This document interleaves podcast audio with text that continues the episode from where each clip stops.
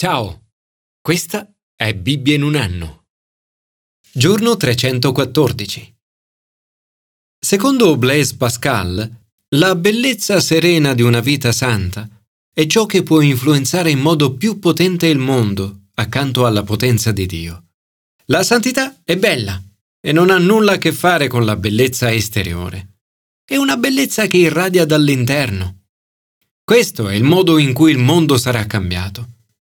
Inizia da me e da te. San Francesco d'Assisi ha detto: «Santificate voi stessi e santificherete la società». La santità non è un optional.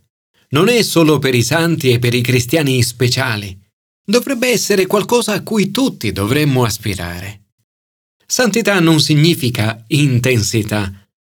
L'intensità non è un frutto dello Spirito Santo. La capacità di ridere di sé è la chiave della santità. Non dovremmo mai prenderci troppo sul serio. Il senso dell'umorismo è il legame tra santità e umiltà. La santità non è noiosa.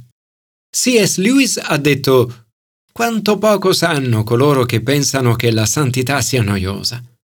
Quando la si incontra veramente, è invece irresistibile». Commento ai sapienziali. Dove si trova la santità? Per il salmista, la fonte della sua gioia è la possibilità di adorare Dio nel Tempio. Questo è il luogo in cui il popolo si reca per lodare il nome del Signore. Ecco perché Gerusalemme è così importante per il popolo di Dio e perché il salmista è così appassionato per la pace e la sicurezza della città. Gerusalemme è la città santa.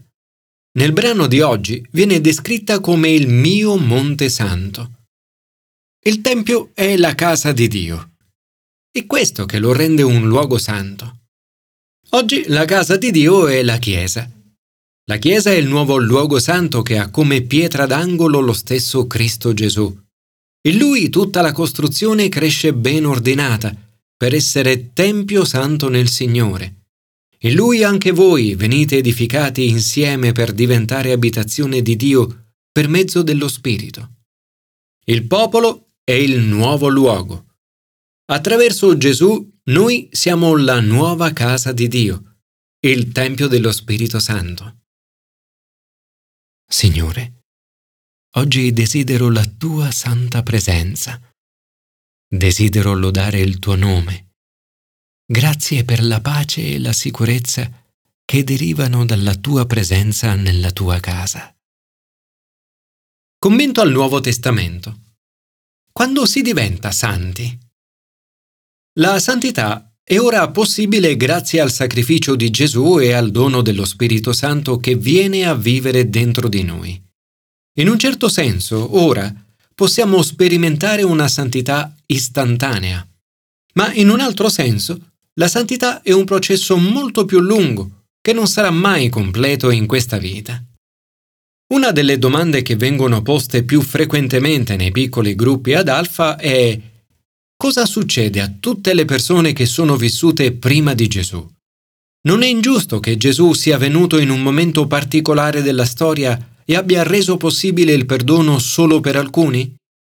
Queste domande nascono dal presupposto che la croce possa operare solo in avanti nel tempo e non essere efficace per coloro che sono vissuti prima di Gesù. Ma l'autore di Ebrei dice: mediante quella volontà siamo stati santificati per mezzo dell'offerta del corpo di Gesù Cristo, una volta per sempre. Il sacrificio di Gesù è efficace per tutti i tempi. La croce è efficace per coloro che vivranno dopo Gesù e per coloro che hanno vissuto prima. La legge, infatti, possiede soltanto un'ombra dei beni futuri e non la realtà stessa delle cose. L'autore prefigura qualcosa di superiore che sarebbe venuto. La legge non porta alla perfezione, né è la prova il fatto che i sacrifici dovevano continuare a essere offerti. Così facendo le persone continuavano a sentirsi in colpa per i loro peccati. È impossibile infatti che il sangue di tori e di capri elimini i peccati. Solo il sangue di Cristo poteva togliere il peccato. Solo Lui poteva essere il sacrificio perfetto perché solo Lui ha vissuto una vita perfetta. Il suo sacrificio volontario ha posto fine al vecchio ordine e ne ha stabilito uno nuovo. La conseguenza del suo sacrificio è che ora siamo santificati per mezzo dell'offerta del corpo di Gesù Cristo una volta per sempre. Un risultato questo in netto contrasto con la legge. Cristo invece, avendo offerto un solo sacrificio per i peccati, con un'unica offerta, egli ha reso perfetti per sempre quelli che vengono santificati. L'espressione si è assiso è molto significativa. I sacerdoti aaronici non si sedevano mai per riposare nel santuario. I loro sacrifici non erano mai completi. Gesù invece si è assiso per sempre alla destra di Dio. Ciò dimostra che la sua opera è ora completa.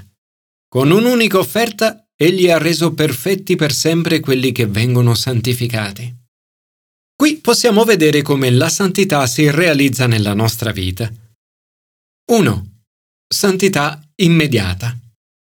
Per quanto riguarda il passato, la pena per il peccato è stata pagata. Siamo stati santificati. Ci ha resi perfetti per sempre. Questa è la giustificazione. Il sacrificio di Gesù ha reso possibile il perdono totale e una relazione perfetta con Dio. Siamo totalmente perdonati. Pertanto siamo invitati a perdonare gli altri e, cosa più difficile, a perdonare noi stessi. Non c'è bisogno di altri sacrifici per i peccati. due. Santità in processo di. Nel presente il potere del peccato è spezzato. La santificazione è un processo per essere resi santi. Almeno nel mio caso sembra essere un processo molto lento e impegnativo. Gesù mi sta liberando dal potere del peccato. La santità è opera dello Spirito Santo che a noi lo testimonia. Grazie allo Spirito Santo che vive in noi, le leggi di Dio sono poste nel nostro cuore e nella nostra mente. tre. Santità perfetta. In futuro anche la presenza del peccato sarà rimossa. Avremo modo di vedere che il male è stato totalmente sconfitto. Gesù attende che i suoi nemici vengano posti a sgabello dei suoi piedi e il processo del nostro essere resi santi sarà completo. Signore, grazie perché con il tuo sacrificio abbiamo accesso ad una relazione santa con te. Grazie perché attraverso il tuo Spirito Santo siamo resi santi e un giorno godremo di una santità perfetta per sempre. Commento all'Antico Testamento. Come si diventa santi? La chiave della santità si trova nel rapporto con Dio. Dio dice: "Io sono il Santo". Attraverso il nostro rapporto con Lui vuole che diventiamo come Lui. Dice: "Sono io, il Signore, che li santifico". Ecco perché dice: "Santificate i miei sabati". Si tratta di dare al popolo il tempo di sviluppare il proprio rapporto con Dio. Dedicare a Dio il primo giorno della settimana significa dare a Dio la priorità su tutto. Il desiderio di Dio è sempre stato di avere un popolo santo. In questo passo vediamo ancora una volta la sua frustrazione per la mancanza di santità del suo popolo. Il popolo di Dio dovrebbe essere un riflesso del suo carattere santo. Il brano di oggi inizia con un lamento per gli ultimi re di Giuda. La leonessa si riferisce a Giuda e gli ultimi re sono descritti come suoi cuccioli di leone. L'immagine poi cambia in quella di una vigna sradicata, ma il messaggio del lamento è costante.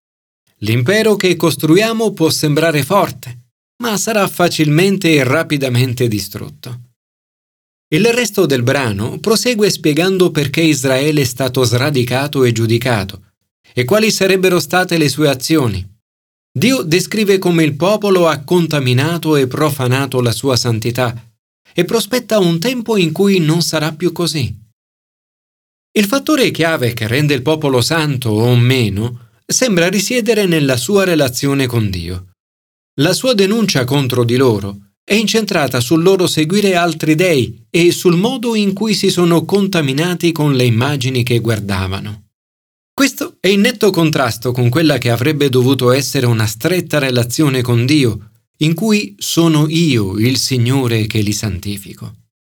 In tutto il percorso possiamo vedere che il desiderio di Dio era di avere un popolo santo, un popolo che avrebbe riflesso il suo carattere.